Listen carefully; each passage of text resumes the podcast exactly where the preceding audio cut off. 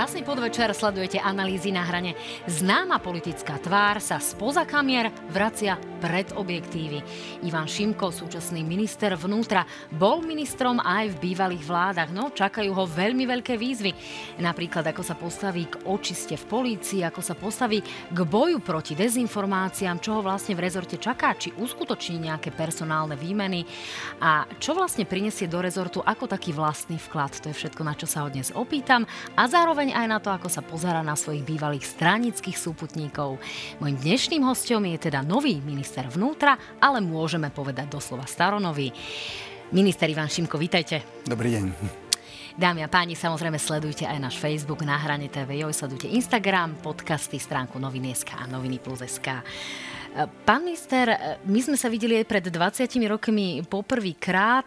Videli sme sa ale aj v roku 2018, keď som sa vás pýtala práve potom, ako chodili bývalí politici za SDK vypovedať na políciu, ako sa máte a čo máte nové. A toto ste mi vtedy povedali. Nech sa páči. Čo dnes robíte? No ja už som dôchodca. Čo človeka prinúti alebo privolá, aby sa z dôchodku vrátil do aktívnej politike a, politiky a máte na to ešte energiu? Nudíte sa na dôchodku? No, ja som to vtedy povedal tak trošku položartom. Teda je to samozrejme pravda, lebo som poberateľom starobného dôchodku, pretože mám na to vek. Ale, ale e, samozrejme, ja som sa o politiku zaujímal v podstate od detstva alebo od mladosti a tak by som povedal od roku 1968, keď sem prišli Rusi, tak e, vtedy sme sa vlastne celá moja generácia, hoci sme boli mladí chlapci, začali zaujímať o politiku a, a potom po revolúcii sme sa už aj aktívne e, pustili do politického zápasu, ktorý na, v Československu a potom na Slovensku bol. Takže politika je pre mňa niečo, čím som sa, čím som sa vždy zaoberal a istý čas som sa tým aj živil. No, no takže, takže e, áno, keď prišla táto ponuka alebo požiadavka, táto otázka, či by som, e, či by som prebral zodpovednosť za tento zložitý rezort. Nechal som si nejaký čas na rozmyslenie a keď som to tak uvážil, tak som sa rozhodol, že, že pôjdem. Je to časovo obmedzené. E, je pravda, že e, mám istú výhodu, že ten rezort som už zažil, spoznal. E, je to veľmi zložitý rezort, pracuje v ňom 40 tisíc ľudí alebo slúži, alebo pracuje, podľa toho, ak, v akom pomere to je.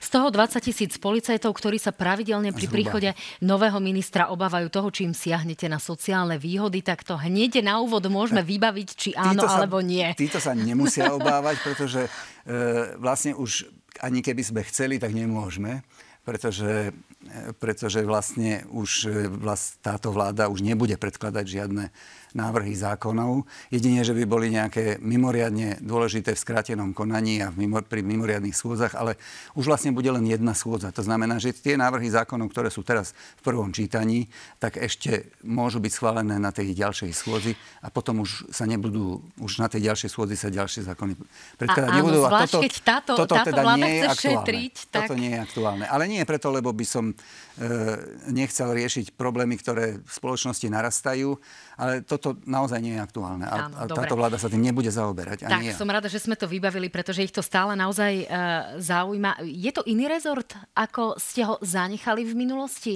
Uh, zmenilo sa toho veľa? Lebo vy ste mimo iného zažili tú prvú vojnu policajtov, takže aspoň takto na úvod rámcovo našli ste iný rezort s inými problémami? Tak uh, rezort vnútra je väčší.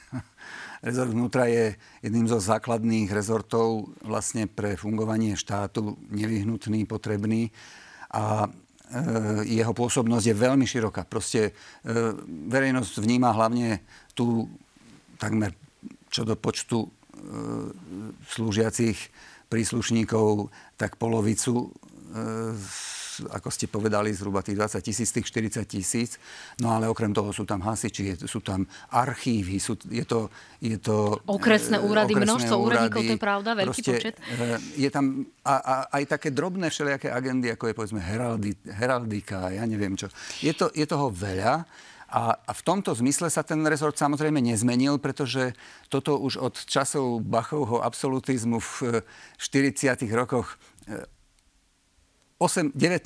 storočia vlastne vtedy rakúska monarchia, dneska štáty, ktoré vznikli na pôdorise Rakúsko-Uhorska, tak tak vlastne prebrali a, a, a je to tak dodnes.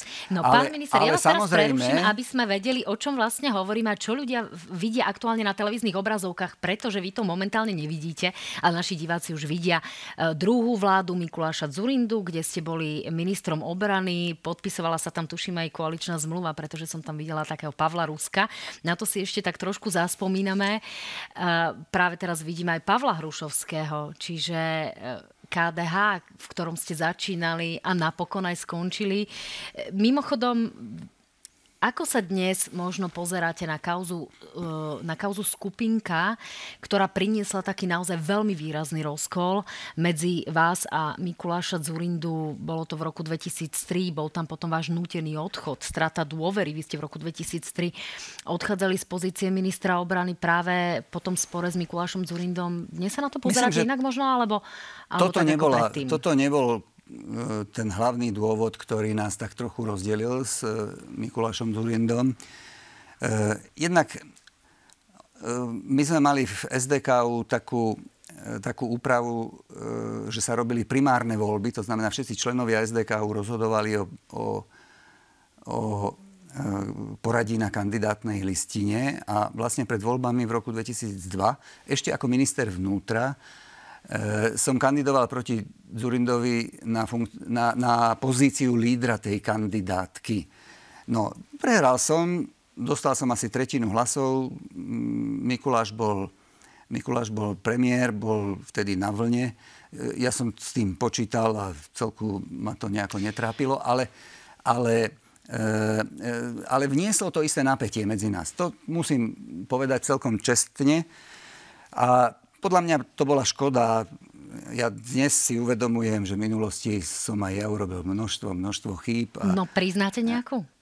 Aj, aj toto možno nebolo, nebolo e, najšťastnejšie. No, pokiaľ išlo už potom o tú e, druhú vládu Mikuláša, ja som prešiel z vnútra na obranu a niekedy v lete v roku 2003 e, začal Mikuláš hovoriť pomerne tajomne o, o tom. E, a priznám sa, že ja som celkom nevedel, že kto je tá skupinka, ano, ktorá škodí strane a krajine? Som verejne, vtedy som verejne vyzval svojho kamaráta Mikuláša, premiéra, že vlastne premiér v demokratickom štáte by nemal hovoriť, nemal, nemal vyslovať nejaké hrozby, ktoré, sa, ktoré by mohli mať e, povedzme nejakú trestnoprávnu dimenziu, lebo na to sú orgány činné v trestnom konaní. To bolo možno všetko, ale teda to si pamätám. A, a, no, tak, e, potom prišiel potom, ten váš odchod, vy ste sa postavili na stranu bol... Jana Možiša, bývalého šéfa Národného bezpečnostného Áno. E, úradu, ktorý mal byť mimochodom súčasťou tejto skupinky, ktorej existencia sa napokon nikdy viac menej nepreukázala. Bola to viac taká politická záležitosť, ale vy ste vtedy povedali tieto slova, tak nech sa páči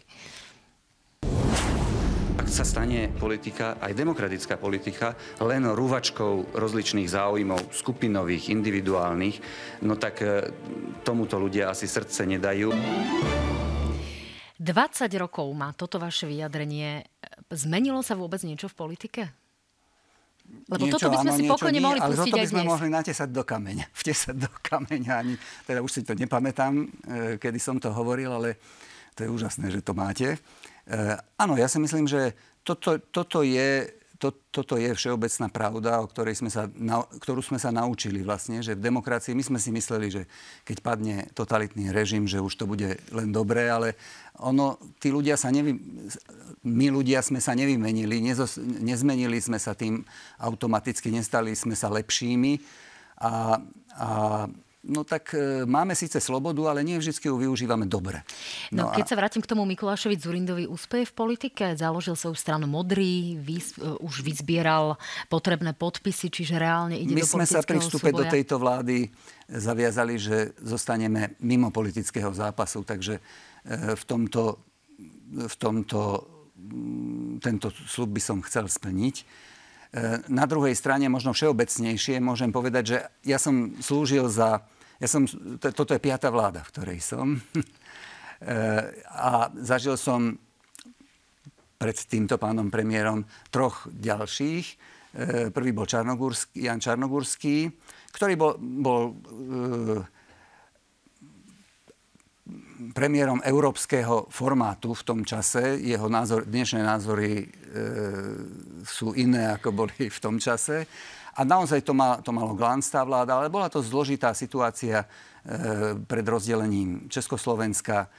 E, bol to taký zápas, e, akým spôsobom vlastne m, sa s touto, s touto zložitou problematikou vysporiadame. E, i vo vnútri vtedajšieho kresťansko-demokratického hnutia prebiehal zápas, ktorý nakoniec vyvrcholil odchodom e, veľkej časti a, a aj sa to prejavilo na volebných výsledkoch. Potom ten druhý Potom odchod prišiel vlastne druhý, so vznikom SDK. Druhý premiér, e, toto by som chcel rád dohovoril, druhý premiér bol, bol e, Jozef Moravčík. To bola vláda, ktorá bola veľmi podobná ako táto, mala doviesť krajinu k predčasným voľbám. E, bola to solidná vláda, E, ktorá nemohla robiť koncepčné rozhodnutia. Jozef Moravčík mal veľmi, veľmi veľkú podporu aj v prieskumoch a bol to taký veľmi pokojný e, a, a, a rozhladený človek.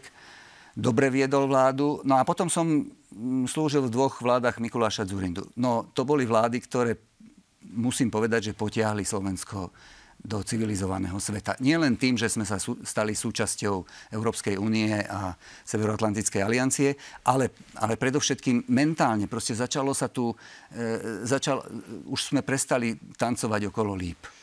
No, ne, neboli sme tá čierna diera e, Európy, ako sme to, ale ako to, to povedať, o nás že... povedala Medlin Albrightová, ale musíme to trošku urýchliť. Mrzí ma to, Pášinko, lebo by sme vedeli tak som sa povedať, no Zurinda bol ako žiletka, ale bol to, bol to mm, premiér, ktorý pre Slovensko urobil najviac. Takže týmto ste sa mi ale vyhli odpovedi, že či by dokázal byť žiletkou aj teraz. No to by sme museli vidieť. To, na, na to vám môže dať odpoveď jedine život.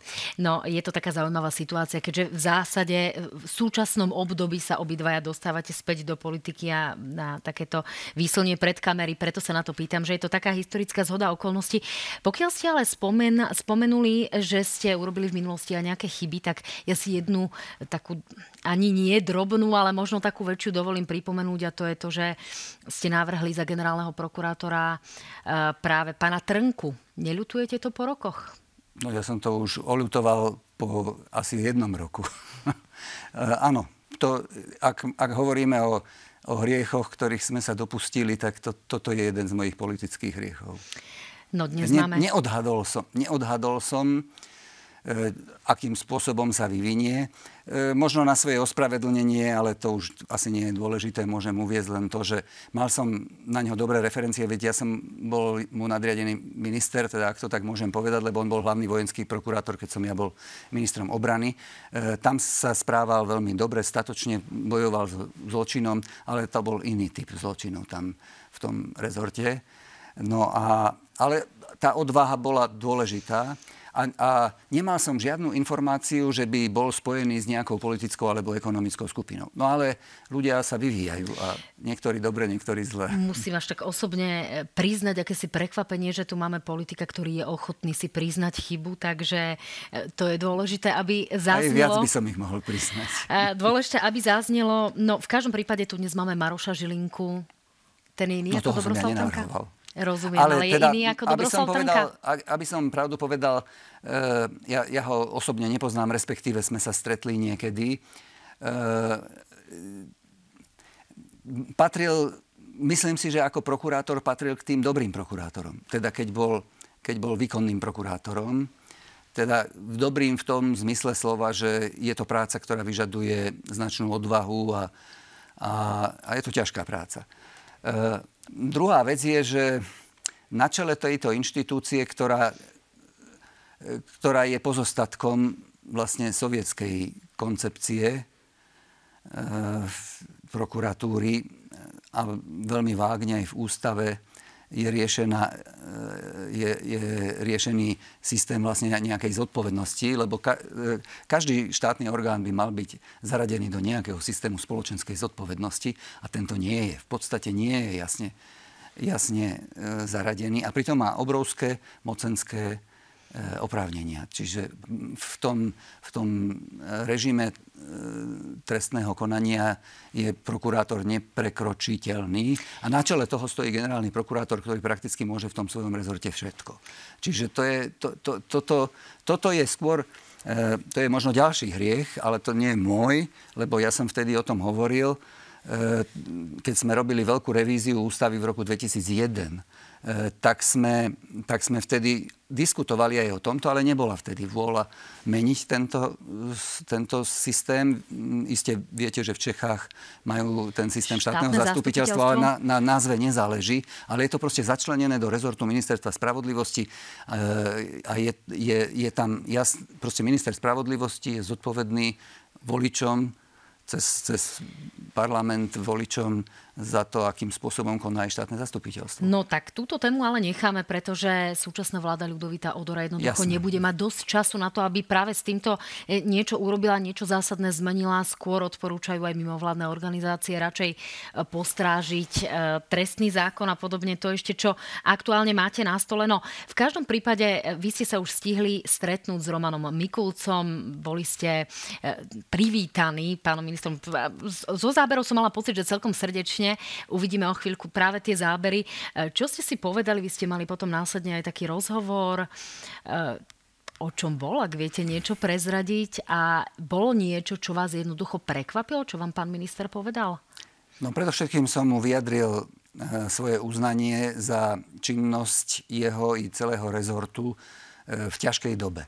Pretože naozaj, ja som to potom povedal aj pred kamerami, toto nebolo ľahké obdobie. Ehm, mali sme tu niečo, čo, s, čím sa, s čím sa vlastne naša moderná politika nestretla. Ehm, pandémia celosvetová, teraz vojna na Ukrajine a dôsledky tej vojny pociťujeme samozrejme veľmi výrazne aj tu. A ministerstvo vnútra patrí k tým inštitúciám, ktoré jedno i druhé museli do značnej miery zabezpečovať, teda museli zabezpečovať normálny život, alebo aspoň ako tak normálny. Takže to, toto boli ťažké výzvy ktoré si myslím, že ministerstvo vnútra zvládlo. No, toto a... ste mu práve povedali. Môžeme si to priamo pustiť. Nech sa páči. Budeme robiť to, čo tá krajina potrebuje.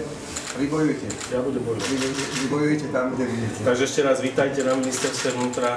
Držím palce a samozrejme som pripravený kedykoľvek vám pomáhať. Posielate pána ministra bojovať ďalej v politike. Na druhej strane je to najviac odvolávaný minister. Poradil vám, ako prežiť v rezorte aj 8 odvolávaní? Myslím, že aj ja som bol odvolávaný v tom čase, keď som bol ministrom. No tak je to, e, je to ministerstvo, ktoré je, jednak patrí k tým mocen, tzv. mocenským alebo silovým ministerstvám, takže, takže po tej stránke je, je tak povediať na rane každej opozície. A navyše je to aj ministerstvo, ktoré má obrovskú, to čo som už hovoril, obrovskú pôsobnosť. Čiže tam je aj mnoho problémov vždy. No Takže... napriek tomu z toho rozhovoru som ja, alebo z toho krátkeho stretnutia nemala dojem, že by ste mali e, na srdci niečo zásadné, e, čo by naznačovalo nejaký odpor vo vzťahu k práci bývalého ministra, alebo by ste videli nejaký zásadný problém, alebo sa milím, čítam to nejako nesprávne. Už ste identifikovali nejaký problém, ktorý treba akútne riešiť, ktorý vám možno minister No, ten rozhovor nebol krátky, my sme asi hodinu hovorili a veľmi podrobne mi pán minister hovoril o tom, ako vidí ten stav toho svojho doterajšieho svojho roz, rezortu. Ja teda hovorím o tom krátkom, čo sme videli my ako ano, novinári pred kamerami. Čiže, e, čiže to, to nebolo len e, uznanie, ale bolo to predovšetkým, to bolo také, e, také odovzdávanie naozaj také, ako má byť. Ja už som zažil všelijaké odovzdávanie aj tak, že bol čistý stôl a nebola, nebola tam moja predchodkynia ale, ale toto bolo také odovzdávanie, ako má byť. To je, že, že obom nám ide o to, aby, aby fungoval štát, aby fungoval ten rezort a, a už bez ohľadu na to, že či je to niekomu lúto alebo nie je to niekomu lúto, e, tak je treba zabezpečiť, aby, aby tam tá kontinuita bola. Posledným problémom bol Neprekvapilo ma nič, ak sa, vy ste sa na to pýtali, pretože mm-hmm. jednak sledujem, ako som už povedal, sledujem politiku a vy informujete dobre. E, myslím, ako novinári, siedma veľmoc. A e, a ja si myslím, že, ja si myslím, že keď občan sleduje, tak môže si vybrať e, dôveryhodné informácie a, a môže vidieť, ako, ako veci naozaj fungujú. No, pán minister, to hovoríte z politického úzadia, teraz ste opäť e, pred svetlami reflektorov. Ak nám to poviete aj potom, čo skončíte politický mandát, tak to bude teda naozaj vážne vyhlásenie, že pochválite médiá, ako, um, ako informujú, ale v každom prípade vám za to zatiaľ ďakujeme. No, dostali ste od predsedu vlády tri úlohy. Každý jeden z nových členov vlády. Uh, identifikovať vlastne identifikovať tie tri aktuálne a tri dlhodobé požiadavky. E, máte už nejakú základnú predstavu, že čo je to, čo treba riešiť akutne? 3 plus 3, teda, 3 e, sú také, ktoré, ktoré, e, s ktorými prichádzame v tom pred, pre, predovšetkým obdobie do volieb a potom tri sú také perspektívnejšie, tiež nie na nejaké dramatické reformy do budúcnosti, to nech, to nech vzíde z volieb, ale to, čo vidíme, že, že bude musieť riešiť v každom prípade po voľbách akákoľvek vláda tu bude. E, a ono sa to vlastne e, pre, premietne do štátneho rozpočtu, pretože vlastne všetko, čo chcete urobiť, tak nakoniec vyžaduje nejaké peniaze. Čiže v tom chceme, e, premiér Odor povedal tak veľmi e, podľa mňa trefne, že také ako Lego stavebnica, že premieme, poskytneme isté možnosti aj v tom, možno alternatívy, aj keď si myslím, že na ministerstve vnútra veľmi alternatívy nebudú, ale hlavne v tej ekonomickej politike budú. E, ale v každom prípade bude treba, aby sme identifikovali aj, aj také veci, ktoré síce nás by nemuseli trápiť do volieb, ale, ale potom by, pokiaľ by sa nezačali riešiť veľmi akútne a nebolo, nebola budúca vláda na to pripravená, tak by mohli viesť k problémom. Čiže takéto, áno, to, takéto budú. E, pokiaľ ide o tie, s ktorými vstupujem, o, o tých sme informovali vlastne každý minister vlastne už na tej tlačovke, ktorú sme mali po tom prvom neformálnom stretnutí vlády. No tak pre ministerstvo vnútra je to predovšetkým to, čo aj celá vláda, jej hlavnou úlohou je doviesť krajinu k demokratickým voľbám a ministerstvo vnútra hrá veľmi vážnu úlohu pri zabezpečovaní, príprave e, a výkone volieb. No práve o tomto si povieme potom v tej druhej časti po reklamnej prestávke, lebo práve volieb sa týkajú aj najväčšie hoaxy, ktoré naznačujú akési snahy o informovanie o údajnej manipulácii alebo zmanipulovaní volieb, takže o malú chvíľku si k tomu povieme viac. E, posledná otázka na záver v tejto prvej časti. E, našli ste si na stole aj vrtulník ako veľmi e, teda akutnú, nevybavenú záležitosť, ktorú ako poslednú pred odchodom pánovi ministrovi vyčítali. Ako vnímate túto záležitosť? Je momentálne uzemnený, nedá sa používať je podľa to rozhodovanie súdu? súdov, ktoré musíme bohužiaľ, reš, bohužiaľ, no proste, ktoré musíme rešpektovať. Je, nie je to ešte de, e, pravoplatné, definitívne rozhodnutie, je to predbežné rozhodnutie, ale, ale v tejto chvíli je situácia taká, aká je. Tak. Existujú nejaké možnosti samozrejme, ale to, to, to ešte ukáže čas.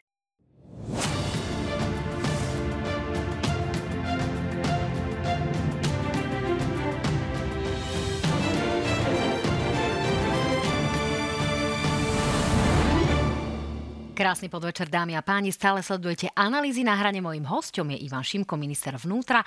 Opakovaný niekoľkonásobný minister, to treba podotknúť. No a rozprávať sa budeme o polícii, o tom, že v nej teda e, nejakým spôsobom fungujú vzťahy, ktoré naznačujú, že je tu akási vojna.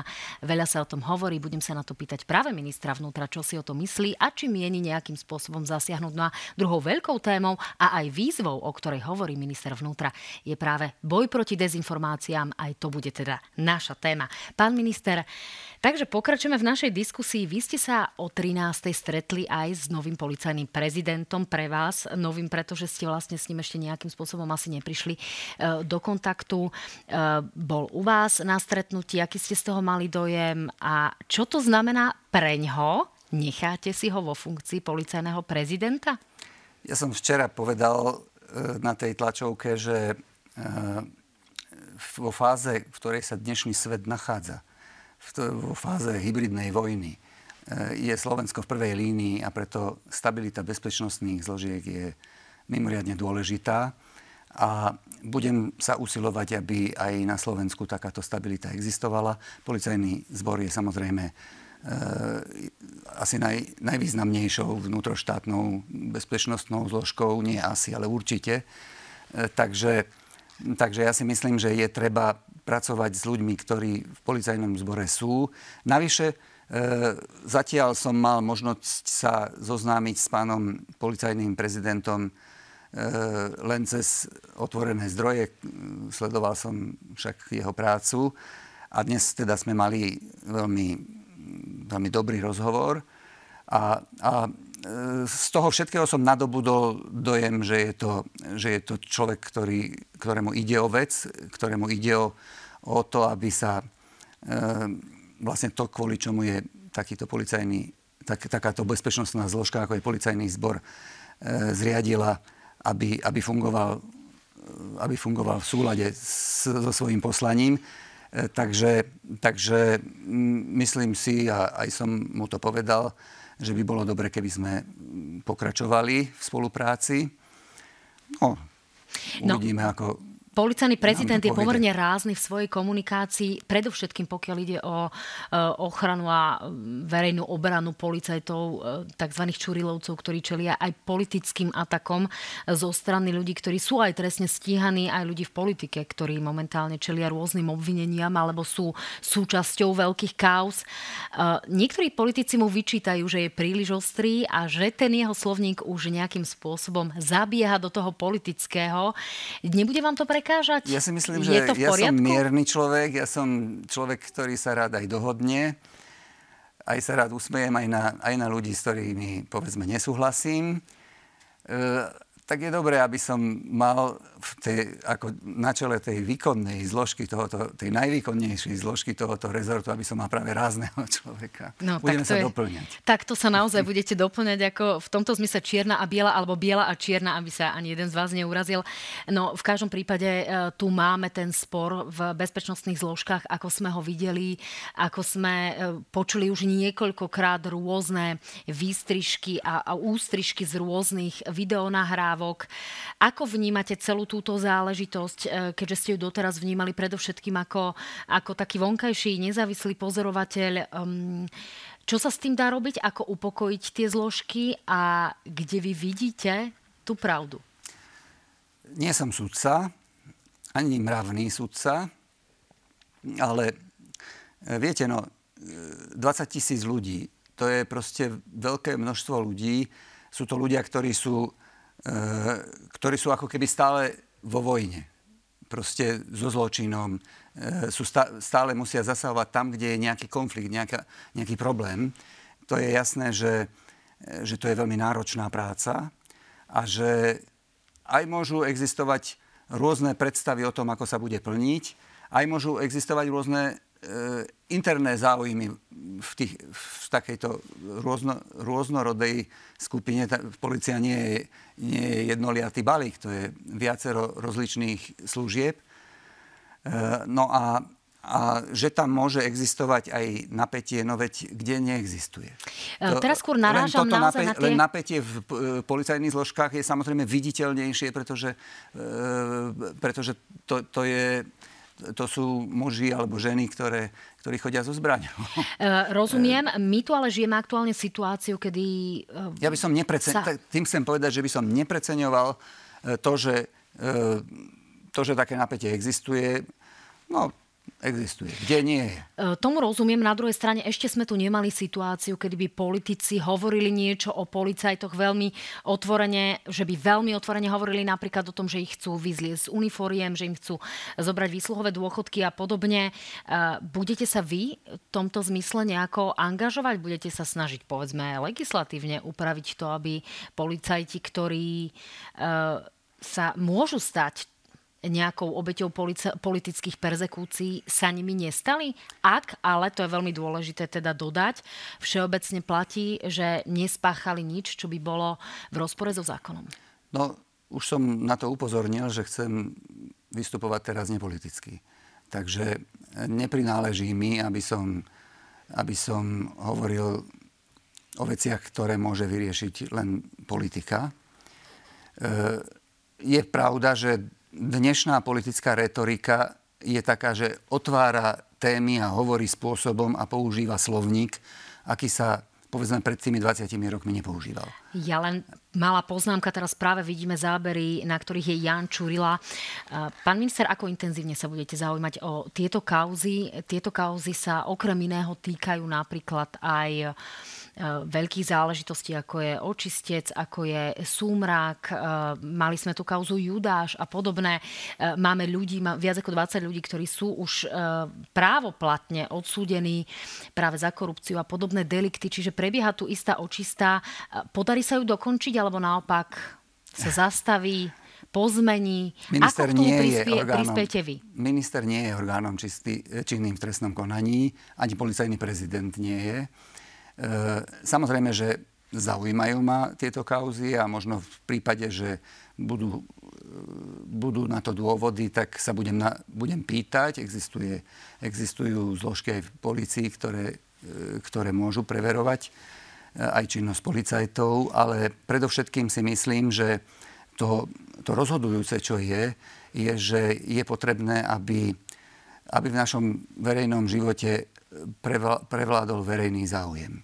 Proste to, čomu sa hovorí očista verejného života, e, to považujem za mimoriadne dôležité. E, je pravda, že za posledné roky vyplávali informácie, ktoré hovoria o stave, ktorý nás nemôže tešiť. A, a proti tomu treba bojovať. Je jasné, že to bude, že to vzbudzuje a bude vzbudzovať odpor, ale, ale ak chceme žiť v normálnej, sporiadanej spoločnosti, e, no tak sa tomu nevyhneme, že to treba robiť. Ešte, sa na, ešte to na vás teraz skúsim inak. V prípade, že e, tu budeme mať politické tlačovky, kde sa opäť budú púšťať rôzne pasáže nahrávok, čo urobíte ako minister vnútra? Lebo mm. na to sa asi vieme pripraviť, to asi vieme očakávať. Na ministerstve vnútra nebudú politické tlačovky. Ak budú, ako budete na ministerstve vnútra reagovať? Takto som to myslela. Uh, to je teraz hypotetická otázka, lebo keď príde konkrétna situácia, tak budeme na to konkrétne reagovať adekvátne a budeme na to reagovať samozrejme vecne, nie politicky. No, tak som sa veľa nedozvedela, priznám sa, ale rešpektujem, že ste povedali, že budete viac diplomatom a z tohto pohľadu možno aj úradníkom ako takým tým tradičným politikom a ministrom vnútra. E, pán minister, ešte jedna závažná nominácia, o ktorej sa hovoria, týka sa bezprostredne bezpečnostných zložiek a to je práve šéf Slovenskej informačnej služby Michal Aláč. Aj nadácia Zastavme korupciu už vyzýva novú vládu Ľudovita Odora, aby ho zbavila funkcie aby na čele SIS bol iný, bol nový človek. Ako sa na to pozeráte vy? Odporúčili by ste práve Ľudovitovi Odorovi ako človek z tohto prostredia vymeniť šéfa SIS? Možno keby som to chcel odporúčiť, tak to poviem skôr jemu ako túto v relácii. E, rozumiem, Ale... je to verejne položená otázka Jasne. v zmysle, že diskutuje sa A o tom? Čiže je to otázka, ktorá, ktorá, ktorá, ktorá prináleží celej vláde. A samozrejme, žiadna otázka nie je nelegitímna. Tak to ste zatiaľ hodnotili moju otázku, ale odpoveď som sa nedozvedela. Čiže odporúčali by ste pánovi premiérovi uh, vymeniť Michala Alača? Platí to, čo som povedal pred chvíľkou. Že keby som to odporúčal, poviem to najskôr pánovi premiérovi. Uh, vieme povedať aspoň, či sa táto otázka vyrieši v nejakom krátkodobom horizonte? Nevieme. Nevieme. Včera bola vymenovaná vláda. Ja sa dnes zoznamujem vlastne s ľuďmi z rezortu, lebo tá prvá otázka, ktorú ste položili, bola otázka, že či som prekvapený a či ten rezort sa zmenil. Tak nie som prekvapa- ne, ne, prekvapený, nezmenil sa ten rezort, ale zmenili sa ľudia. Sú tam dneska úplne iní, noví ľudia za 20 rokov, pred, keď som ja bol pred 20, 22 rokmi ministrom vnútra, tak e, dnešní policajti boli ešte malí chlapci. E, no a aj, aj tí najvyšší funkcionári ministerstva sú dnes noví ľudia. Musím najskôr sa zoznámiť s tým rezortom. E, dneska som absolvoval prvé rozhovory a budem aj chodiť po Slovensku a chodiť po zariadeniach no, rezortu. Odbehli ste mi, pán minister, od tej ja Slovenskej informačnej služby. Asi no, neviem, či ste to urobili na, na schvál. Rozumiem, samozrejme budeme Ani čakať nemôžem, na ten... Na to vám nemôžem odpovedať, nepatrí to do, do mojej pôsobnosti. A e, keby som hovoril svoje politické stanovisko, tak by som porušil svoj slub. Rozumiem, ale rozhodne asi e, názor ministra vnútra v tejto záležitosti by mal byť relevantný pre predsedu vlády. My si teda počkáme na jeho odpoveď na túto otázku. Pán minister, poďme k tým dezinformáciám. E, tie naozaj môžeme povedať kvária Slovensko. Opäť aj policia aj dnes upozorňuje na nové hoaxy. Stále sú tu tie známe hoaxy o zmanipulovaní volieb. Ja som sa včera odborníka na boj proti dezinformáciám a na komunikáciu na sociálnych sieťach Gabriela Tota pýtala na to, čo by mal byť takou vašou úlohou a toto sú jeho odpovede. Nech sa páči. Mhm. Čo by mal minister vnútra Ivan Šimko ako prvé urobiť, aby mohol začať efektívne bojovať proti dezinformáciám? No, ako prvé mal začať robiť niečo konkrétne, lebo o tom, že politici rozprávajú, že dezinformácie sú veľký problém a to už počúvame niekoľko rokov. Bohužiaľ tie konkrétne kroky, že by sa naozaj že niečo robilo a tá z pohľadu štátu niečo robilo, tak tie zatiaľ nevidíme. Takže naozaj je to súbor krokov, ktoré mali v podstate robiť okamžite. My ale vieme, že aj na ministerstve vnútra fungoval odbor, ktorý sa venoval boju proti dezinformáciám, takisto v rezorte obrany. Ako efektívne to je a kde ešte treba pridať a čo je to konkrétno, ktoré chce chceme od ministra Šimka počuť. Áno, tie odbory existujú, je tam množstvo šikovných ľudí, ktorí podľa mňa robia veľmi dobrú prácu.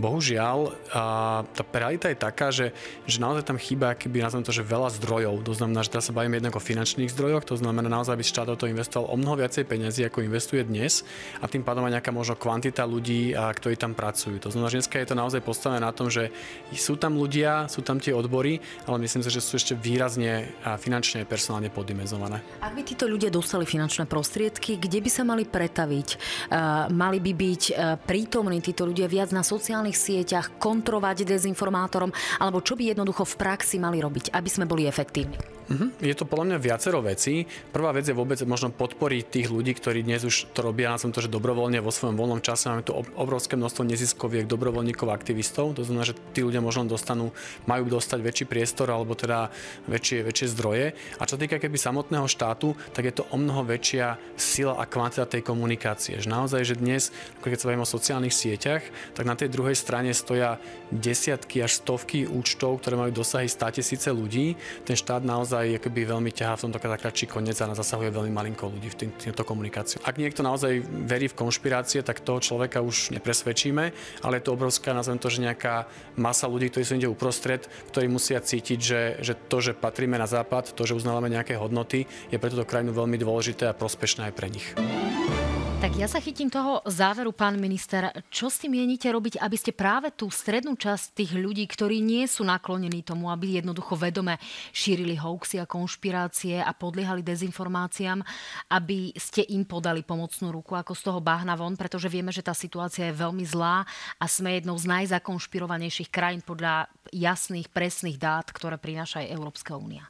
Áno, e, je to jedna z mojich priorít, jedna z tých troch priorít a, je, a súvisí to s tým, aby, aby tie voľby dopadli, aby tie voľby pre, prebehli demokraticky. E, nevidím nejaké reálne nebezpečenstvo, že by bolo možné zmanipulovať voľby iným spôsobom, než tým, že si to strany neustrážia vo volebných komisiách. Proste voľby budú zorganizované veľmi profesionálne, tak ako to ministerstvo vnútra robí vždycky to, čo zabezpečuje ministerstvo vnútra. Pokiaľ mám informácie o spôsobe spočítavania hlasov na, e, prostredníctvom štatistického úradu, to je tak istené, že tam nie je možné, aby došlo k, nejakému, k nejakej e, manipulácii. Kde môže dojsť manipulácii je priamo priamo v tých volebných miestnostiach, ak si to politické strany, ktoré tam budú mať svojich zástupcov, veď oni ich tvoria, e, neustrážia.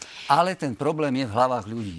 E, jedno, no to, je, a, to je celý ten problém, pán minister. A o tom, o tom hovoril aj túto expert a, a, a je to, patrí to k mojim prioritám. Ja budem veľmi otvorene a veľmi pozorne počúvať otvorene hovoriť a veľmi pozorne počúvať, e, čo mi experti na ministerstve vnútra k tomu povedia. Jednak teda tí, ktorých máme na ministerstve, jednak tí, ktorí pracujú na policajnom zbore a ktorí, e, ktorí spolupracujú aj s expertami z ministerstva obrany.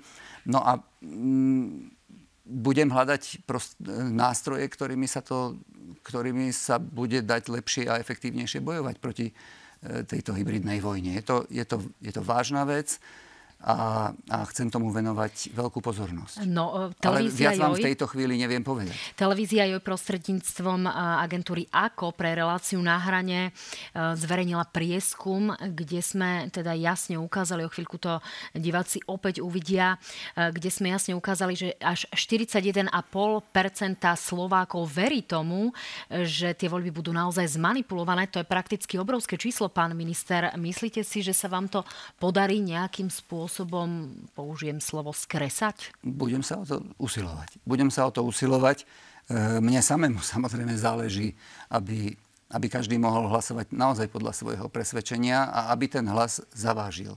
Bez ohľadu na to, e, akého je politického presvedčenia. Lebo to je podstata toho, čomu verím politicky, e, podstata vlastne demokratického spôsobu spravovania štátu.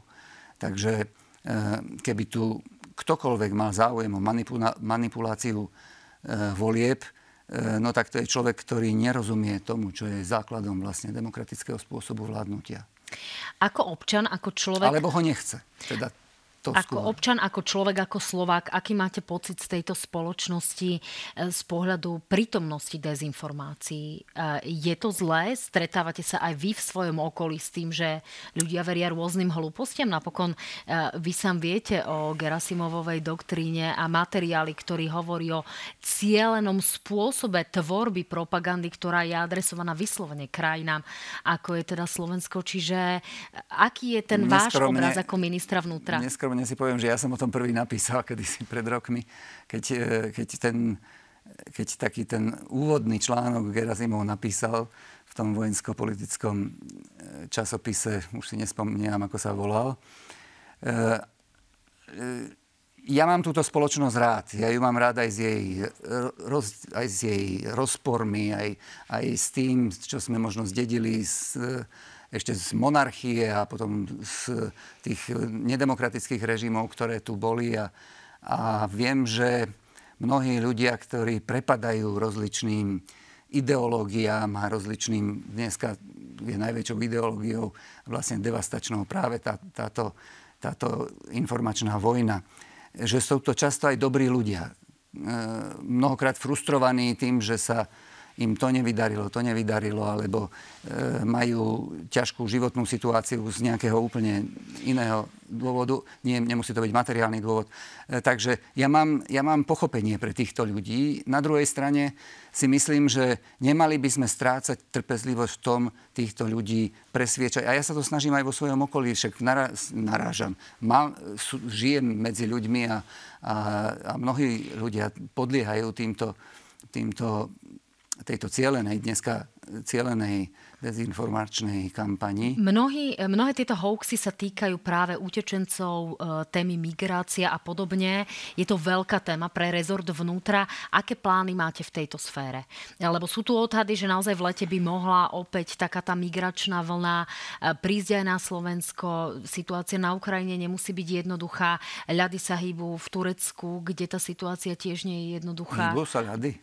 Tak e, trošku. Sú tam prezidentské voľby, uvidíme, hovorí sa dopadnú, o tom, že no. Tam naozaj môže byť práve preto, že aj prezidentskí kandidáti veľmi otvorene hovoria o tom, že že s migračnou politikou sa im to aktuálne, keďže oni sú momentálne takouto zatiaľ, aj keď priepustnou, ale predsa len hranicou e, z pohľadu západu.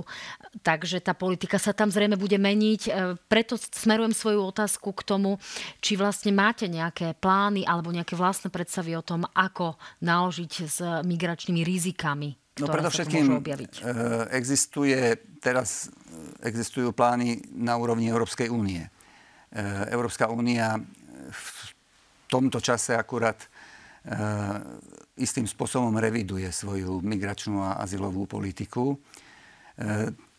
Tam samozrejme bude Slovensko aktívne, lebo sa nás to všetkých týka. No a máme tu, aj, máme tu aj konkrétnu situáciu, aká je na Slovensku. Z toho sa musím aj ja zoznámiť. Mm, chcem aj navštíviť tie utečenecké tábory e, a, a vôbec tie všetky zariadenia, pre, ktoré, ktoré slúžia na zvládanie e, migračných tokov. A samozrejme bude treba reagovať na situáciu podľa toho, aká nastane, lebo to v tejto chvíli nevieme. To je jedna, jeden len z dôvodov, ktorý môže spôsobiť, teda zmena v Turecku by mohla bez ohľadu na to, kto bude zvolený za prezidenta, ale to môže byť zmena politiky aj s týmto prezidentom, ktorý bol doteraz, e, tak to, to, to, to môže byť jeden z veľkých dôvodov. A druhý veľký dôvod môže byť, že nevieme, ako sa bude vyvíjať vojna na Ukrajine. Tam môže, e, v prípade, že e, že budú boje intenzívnejšie, tak bude aj viac utešencov zrejme s tým sa dá počítať. No ešte tu máme poslednú otázku, ktorá e, sa týka takého, tak povediac, uniknutého materiálu z rezortu vnútra a to je revidovanie okresných úradov, okresov ako takých, prekreslenie mapy verejnej správy, ktorú má pod patronátom práve rezort vnútra. Budete meniť okresy, budete robiť nejakú územnú reformu alebo to necháte na novú vládu a necháte vlastne úradníkov pracovať na tom, aby to potom predložili tej novej Vôbec vláde? sa tým nebudem zaoberať. Nebudem sa tým zaoberať jednak z praktického dôvodu, že vlastne toto je vec, ktorá by sa musela meniť zákonom a my už ďalšie zákony predkladať nemáme kedy. Eh, no ale okrem toho si myslím, že to chce širšiu spoločenskú diskusiu. Že eh, toto nie je, to, to, toto nie je téma, ktorá by mala vzniknúť na ministerstve vnútra, ale ministerstvo vnútra môže možno moderovať takúto spoločenskú diskusiu niekedy raz v budúcnosti, ale toto nie je ani vhodná doba pred voľbami, aby k takejto diskusii došlo a, a navyše, ako som už povedal, tu ani nie je praktická možnosť niečo zmeniť. A takto na záver, čo by ste chceli, aby po vás po 30. septembri ostalo? S akým, keď by ste, z akých okolností odchádzali z rezortu, aby ste si povedali, toto, z tohto mám dobrý pocit, toto sa mi podarilo, toto som chcel a dosiahol som? Aby tu bol normálny, fungujúci, funkčný štát a podľa možnosti aj pokojnejšia atmosféra. No a posledná otázka. Pripúšťate, že sa vám tá politika opäť zapáči, taká tá intenzívna politika, nielen nejaké rádové členstvo v KDH a že takými tými uh, možno uh, obomi nohami tam na ostrov vstúpite, alebo skôr by ste sa vrátili na ten dôchodok? Viete, ja mám rád život a mám rád, keď sa, a život je vtedy, keď sa niečo hýbe a, a náš spoločný život to je tá politika. Takže my v tej politike žijeme, sme, dýchame ju, či sa nám to páči alebo nepáči. A keďže v nej sme, je lepšie, pre nás to bude lepšie, ak sa nám bude páčiť, ale hlavne si ju urobme takú, aby sa nám páčila. No, v tejto chvíli budem slúžiť tak, aby som bol mimo tých stranicko-politických zápasov ale to neznamená, že ten, tú svoju vášeň pre politiku mienim utlmiť. Ešte si e, neodpustím jednu, povedali ste, že máte rád pohyb. Vy ste bežcom, beháte, e, budete teraz behávať aj s ochrankárom? No pokúsim sa mu uísť. Ďakujem pekne, že ste tu boli. Dúfam, že ešte s nejakým odpočtom eh, pred voľbami sem zavítate do tohto štúdia. Ďakujem pekne, pán minister. Dámy a páni, teším sa, že ste boli s nami. Len pripomeniem, že vo štvrtok na hrane neuvidíte a uvidíme sa o týždeň v analýzach na hrane. Pekný, Pekný podvečer. Majte sa.